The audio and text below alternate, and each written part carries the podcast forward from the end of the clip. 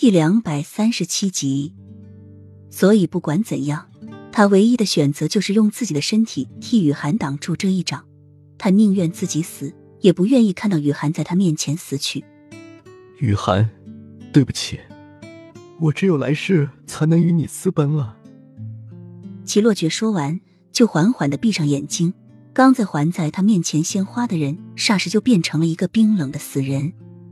洛王爷，你醒醒啊！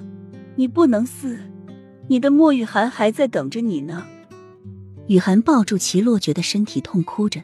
为什么他身边的每一个人都要受到伤害，然后一个个的离他而去？先是浅绿，接着是齐洛觉，老天，你就要做的那么绝吗？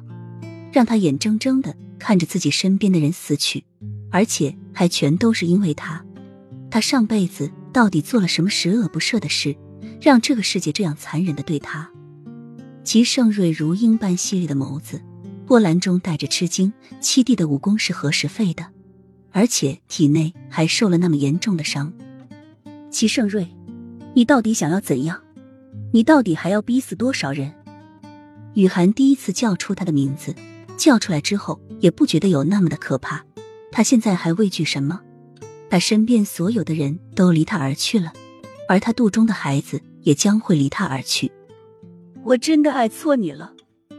凄厉痛苦的声音响彻整个山谷，而齐盛瑞只是静静的立在山边的一角，妖冶的脸庞上没有任何表情。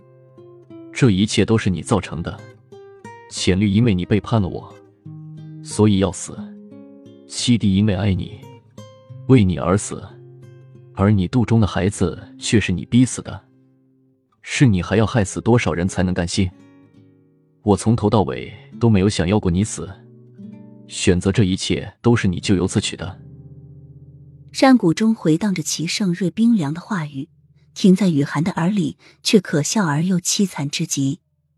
他真的拿他自己是孩子的父亲吗？竟然能说出这种话来？他不信他不要紧，但是他怎么可以要亲手杀掉他的孩子？而他却说的那么风轻云淡。他是一个做父亲的人，他能体会到他做母亲的心吗？为了幼梅的孩子而要去杀他的孩子，同样是他的孩子，而他的孩子还有两个月。就要来到这个人生了，他竟然能做出这么残忍的决定，在他的眼中，他的孩子就那么的卑贱吗？口口声声说着公平待遇，这就是他所说的公平待遇吗？他这样做就不怕以后会断子绝孙吗？